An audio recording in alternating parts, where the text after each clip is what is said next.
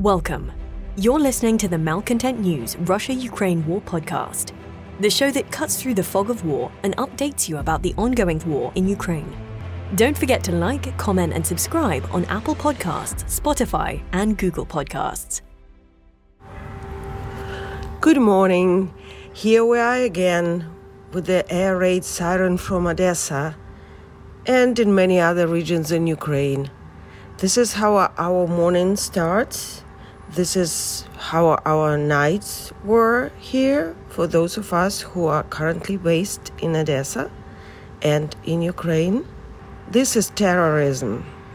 This air raid siren for hours every day sometimes is terrorism. It's a psy-op, psychological operation, because it is here to cause fear. It is here to demoralize Ukrainian population. However, people in Ukraine are very strong.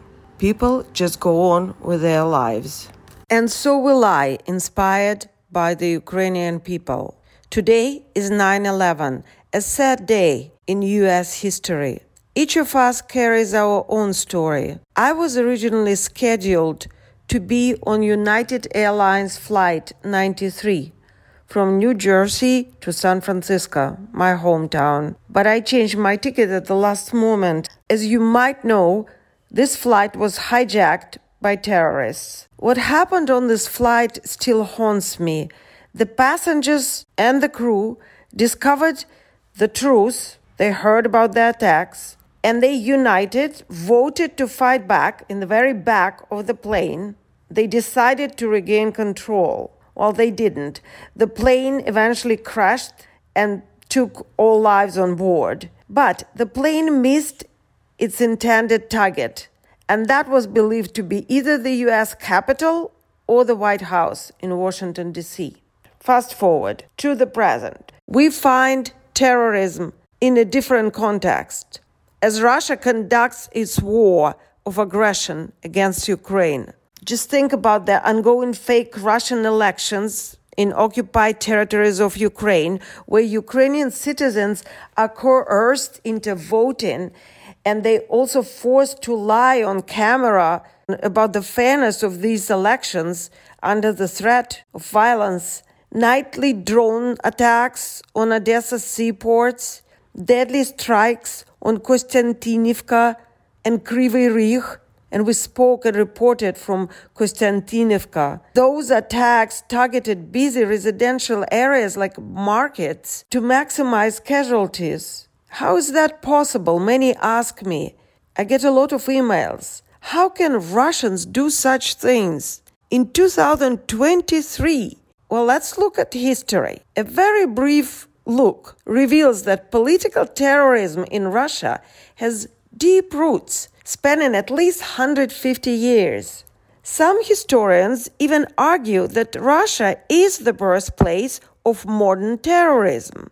On March 1st, 1881, a radical revolutionary group known as the People's Will, Народная воля, assassinated Russian Emperor Alexander II in broad daylight. It was a public act that claimed many innocent bystanders' lives. This act was a blunt message accept our ideology or face dire consequences. The success of this murder, of this first act, was made possible by the invention of dynamite and the telegraph because it enabled news of the explosion to reach and manipulate the general public. Collateral damage was justified by Russian terrorists in the name of their beliefs. The historical record is rife with Russian terrorism and politically motivated violence, including two bloody 20th century revolutions, the horrors of the Civil War, and the Red Terror campaign against perceived quote unquote state enemies, enemies of the people.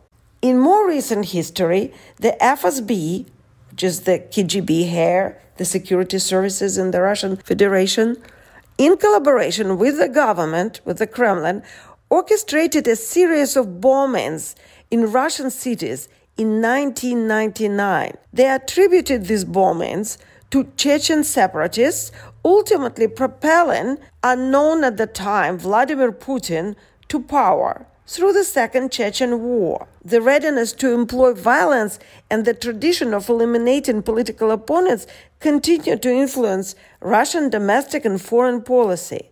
And here we have the question of negotiation with Russia. Negotiating with terrorists proves futile, which is why the Kremlin's latest quote unquote peace negotiations narratives appear as a mere ploy just to buy time for regrouping. The destruction of the Black Sea seaports and grain storage facilities during grain deal discussions with Turkish President Erdogan is a blatant attempt at blackmail. It imposes requirements with a ominous undertone. Today we will speak with a very special guest, the former Norwegian military attaché in Ukraine, Hans Petter Midttun, will discuss with us the counteroffensive, humanitarian, legal, and environmental aspects of the war.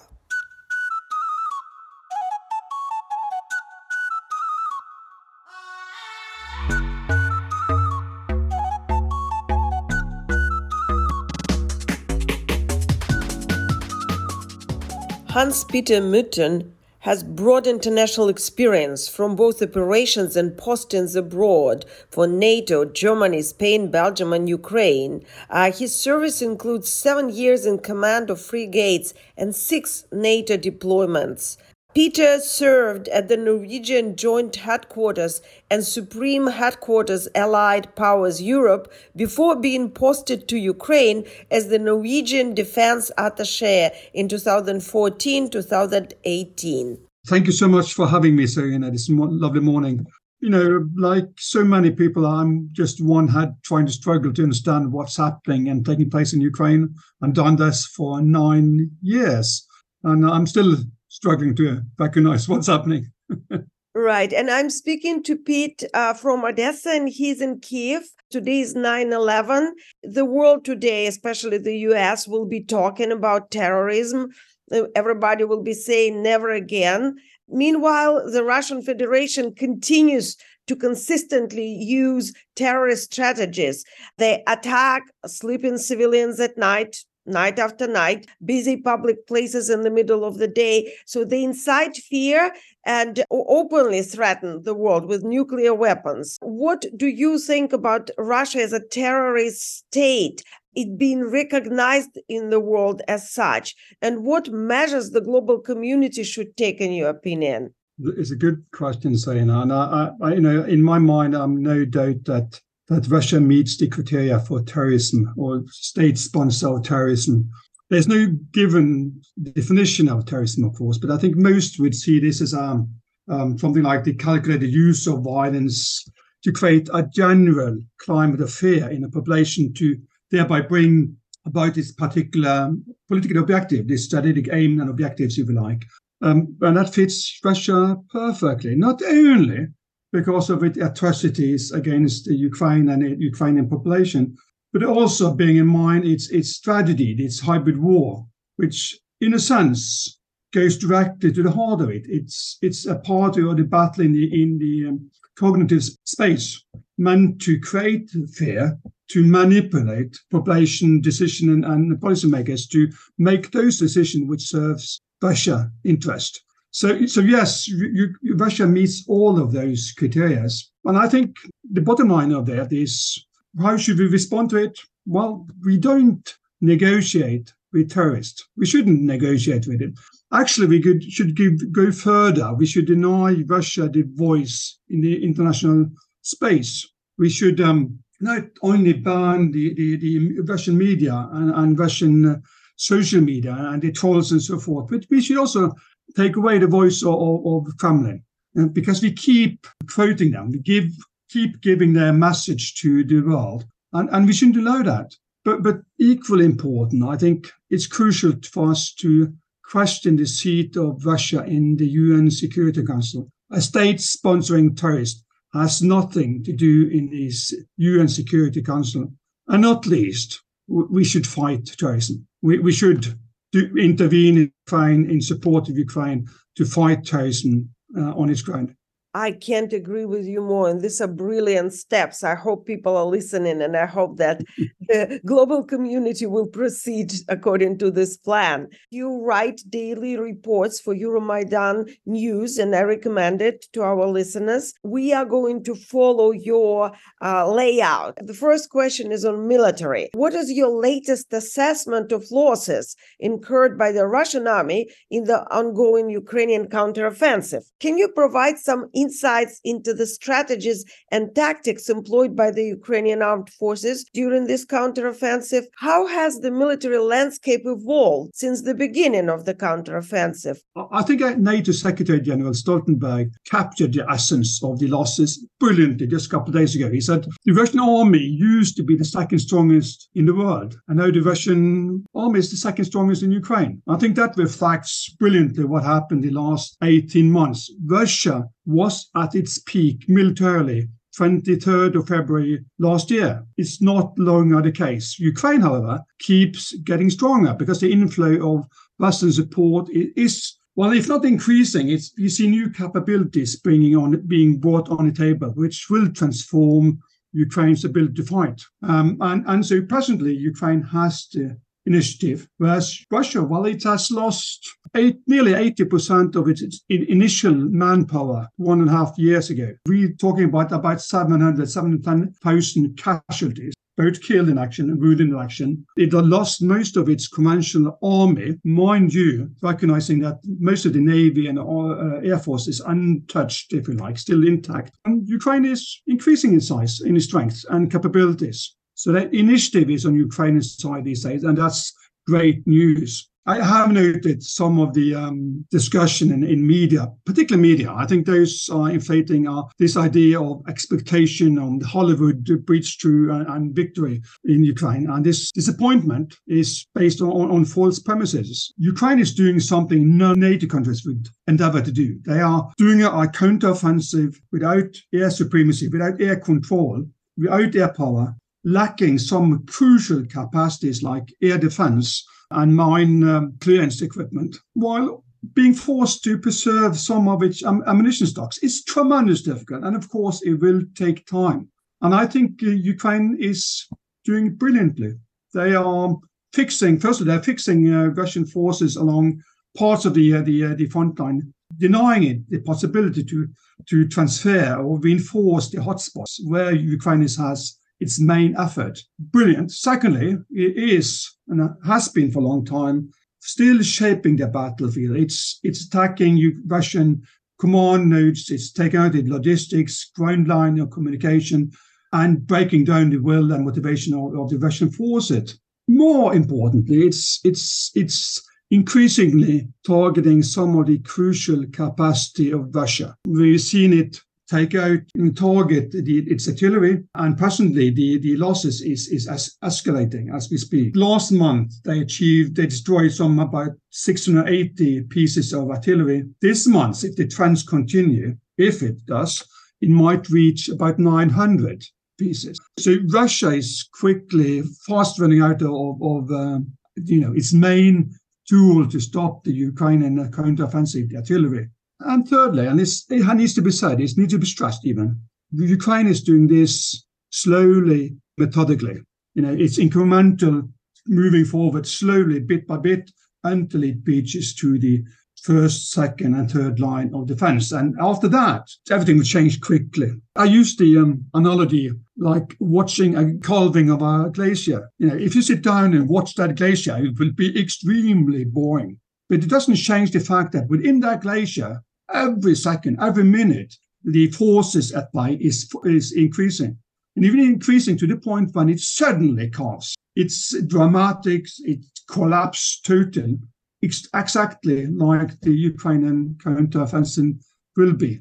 Uh, you asked me about the landscape, military landscape is, is difficult answer. There is a war of drones. I, I think that's the biggest transformation we've seen in the last 18 months that both parties are bringing into the battlefield tools which will continue to play a more important role on the battlefield. Ukraine has the initiative, but we're also seeing that the inflow of Western defense support is slowing down, not because of lack of will or, or lack of support, but because NATO is not prepared for a protected war. That will at one stage impact on the battlefield. The good news is that that also happens in Russia. They're not producing anything close to what they need to uphold this in, intensity of warfighting. And that happens as Ukraine is also increasing its own production of, of defense. We are in for a potential long war, and it will be a long war until the West decides to, to intervene, I fear. Thank you. This is so valuable because it really sheds light on the inner works and inner mechanism of the military process. And we need this understanding.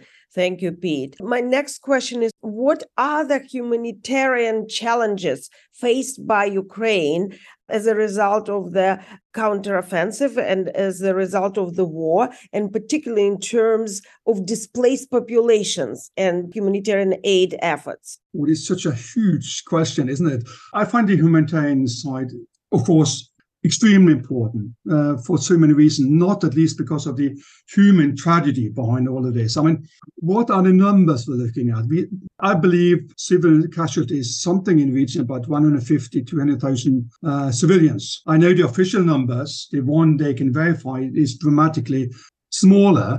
But we've seen indication that city like uh, might have between 100 and 113,000 casualties alone. Uh, and we have no clear pictures on, on the occupied territories what has transpired. And we know that the numbers are high. There we're talking about more than 6 million refugees, close to 6 million internally dis- displaced person, about 17, 18 million people in need of humanitarian aid, and not least about 4 million people who's been forcibly displaced to Russia. I mean, the numbers are so mind-blowing that the number itself is an issue. The aid does not reach all, partly it's ongoing war, hotspots where you know international organizations do not get access. They do not get access to occupied territories. And as, as I said, also because the scale and scope is so tremendous that it's difficult to reach everyone involved. But if I should focus on one topic, one issue, the biggest challenge for the uh, humanitarian tragedy is the demographic change to Ukraine. When we're seeing a transformation of Ukraine altogether, we see millions potentially never coming back to Ukraine, having impact also in its economical uh, future, its ability to rebuild and, and rebound after the war. And it will, will change potentially Ukraine forever. And I think that's something um, we need to support Ukraine to, to change that development. The good thing is, Ukrainian refugees is seen as a tremendous uh, force of good in the countries they are. I mean, they are really a resource. In one sense, it's tempting to say they, I wish they could stay, but they really need to return to help rebuild Ukraine afterwards. This is also very important, and we do speak about demographic changes, and we will address this topic here in podcasts more. You're listening to the Malcontent News Russia Ukraine War Podcast. Our team of journalists, researchers, and analysts is funded by readers, listeners, and viewers just like you. To support independent journalism, please consider becoming a patron. You can find us on patreon.com at Malcontent News. On the legal part of life during the war, can you elaborate on the legal aspects of Ukraine's response to the Russian offensive, the international legal frameworks and ongoing legal proceedings. What implications do legal cases, such as the Ukrainian oligarch Igor Kolomoisky corruption case, have for Ukraine's fight against corruption? I am uh, no legal expert, but but legal, the legality of the war is is itself extremely important, and, and how we fight war is equally important. I made a point when I, I, present what's happening in Ukraine to explain to audience that any armed forces, whatever country, the armed forces reflects the country, the values and principle of the country they represents. Ukraine armed forces being a part of democracy, you know, we see that reflected on the battlefield, how they adhere to a legal framework, the international law of war, if you like. And I can see that equally well and clear on how Russian armed forces, how they go about level atrocity, they, the, the crimes against humanity. And this is, in a sense, a fight between good and evil. Uh, and at the moment, uh, Ukraine is the only one properly standing up for you know, both representing the legal uh, framework of, of war uh, as well as defending that very same framework. Because in essence, this is not a war about only about Ukraine territory. This is also a war, Russian imperialistic war, challenging the very framework ensured security, stability, and prosperity of, of Europe since the Second World War. And I fear NATO and the West is not properly standing up defending that security architecture as it should do. Credit for Ukraine for doing that. I'm a little bit shamed by our lack of, of moral standing, if I may use such a strong term. That when it comes to Kolomoisky, is you know he's that's sort of um Kolomoisky is important, but he's only part of a wider effort to fight corruption. It's important to say that the fight against corruption is far more crucial than just the fight against corruption. The lack of efforts and lack of response over time have direct impact on Ukraine economy, and therefore its armed forces, you know, it has lost the opportunity to rebuild returns during the first eight years of the war. When the full-scale war started 24th of February last year, some of the military critical vulnerabilities Ukraine had eight years before, that is 20th of February 2014 when the war started, were still very much in place. Not saying that the armed forces had not changed, because it had tremendously, but some of the critical vulnerabilities which are open for Russian exploitation were still in place. And the reason for that is corruption has undermined Ukraine economy, thereby undermining Ukraine armed forces and its ability to deter future aggressions. So this is crucial. This is absolutely crucial and fundamental for Ukraine survival as an independent state in the future. Cannot be stressed enough. Environmental. How has the environment been impacted by the war? Uh, what efforts are being made to address the damage to infrastructure and contamination, say mines? And what are the risks on everybody's mind of Putin using uh, nuclear power plants as a dirty bomb? One of the reasons I put environmental into my reports is to try to address some of the topics which have global impact. Because there's you often you feel the notion that the war in Ukraine is something not you know far away, doesn't sort of touch me. It does in the same way as it does an economy, cost of living, and everything else. Environment is a very crucial, important part of it. And it has, it's fair to say that the war had had tremendous impact on on, on the both Ukraine as uh, as well as the region and the world itself. Uh, like the transformation of the European energy policy, you know, it has brought even greater focus on green energy. At the same time, as we've seen thermal power plants being continued, supposed to be closed down because of lack of uh, energy security. We've seen in Ukraine 174,000 square kilometers of area, rich agricultural areas, decimated by, by mines and uh, unexploded ordnance. We see pollutions being brought into nature because of destruction of buildings, industry, and so forth. Huge impact uh, on, the world and will have for decades to, to come. The biggest threat, however, and I think that's sort of ironic, while the war world is fearsome of acting resolutely in Ukraine in the support of Ukraine for fear of a nuclear confrontation, we have seen for 364 days war fighting between Ukraine's 15 nuclear reactors. And every day we live with the potential of a, nuclear catastrophe like Chernobyl, only bigger in scale, scale and scope, every day because of the ongoing war. Uh, and we sort of uh, learn to accept that risk while fearing a hypothetical nuclear risk that I, I think never will materialize. And I think that alone is one of many crucial arguments for Western intervention. We need to stop that war before that catastrophe happens. The question is, can we ever imagine Russia doing that, you know, using a nuclear power plant as a dirty bomb? And I think the, answer to that is yes. I think that is highly likely, even. Um, because every time we think, thought that Russia has done its worst, it do worse. And it do worse because international community allows it to do so. It has no real consequences. Like when it blew up Kakhovka Dam, nations raised their concerns again, but did nothing. And so I think every time we do nothing, we motivate Russia to do more.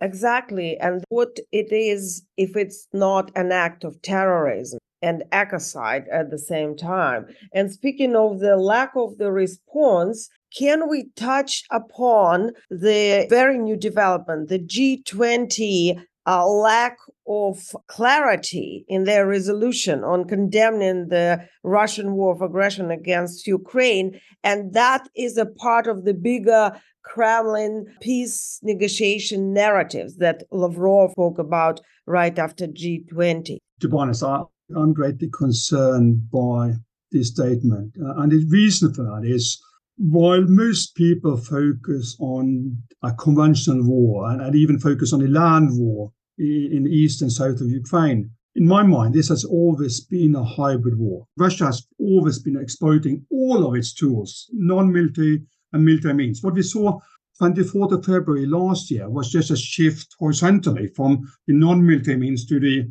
military means. That does not mean that the non-military means like diplomacy, political, information, energy, uh, economy, and so forth, they're not at play. They're very much at play. And what we're seeing coming out from this 20 meeting is a part of that.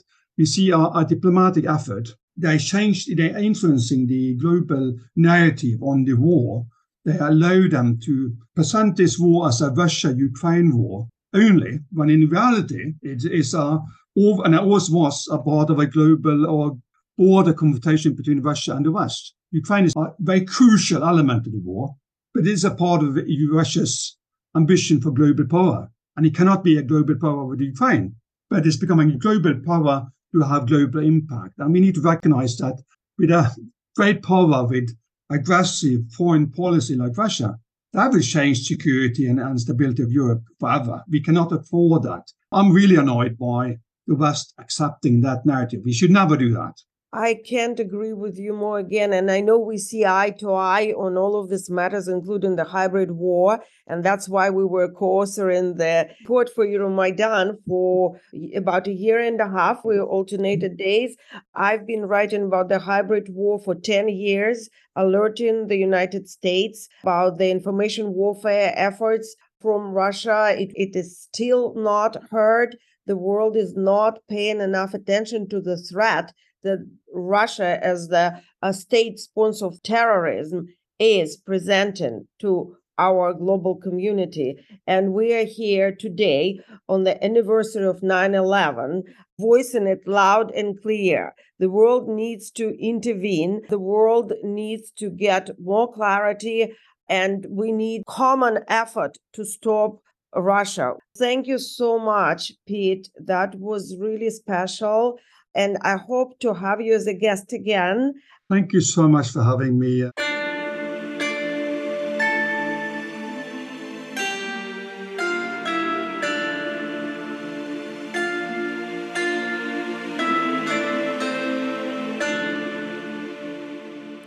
As I think of terrorism today, here is a thought Ukraine refuses to be hijacked. Ukraine refuses to negotiate with terrorists. Rather, Ukraine fights back. The morale is high after a year and a half of a full scale invasion. Odessa's cultural events schedule offers classical and jazz music concerts, drama theater, poetry readings, excursions, art exhibits, ballet, opera, and yes, dance parties. I will invite you to some of these remarkable events. I want to finish this podcast with a moment of silence for all the victims of terrorism. And with an Odessa tune played by jazz musicians Mikhail Laksida and his friends.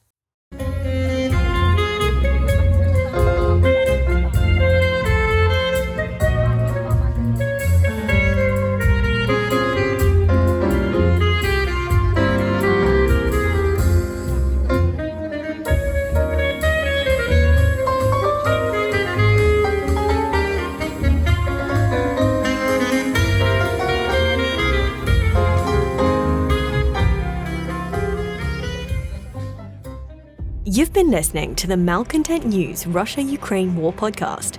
To help keep us independent, please consider providing financial support by becoming a patron. Want on demand news in your hand?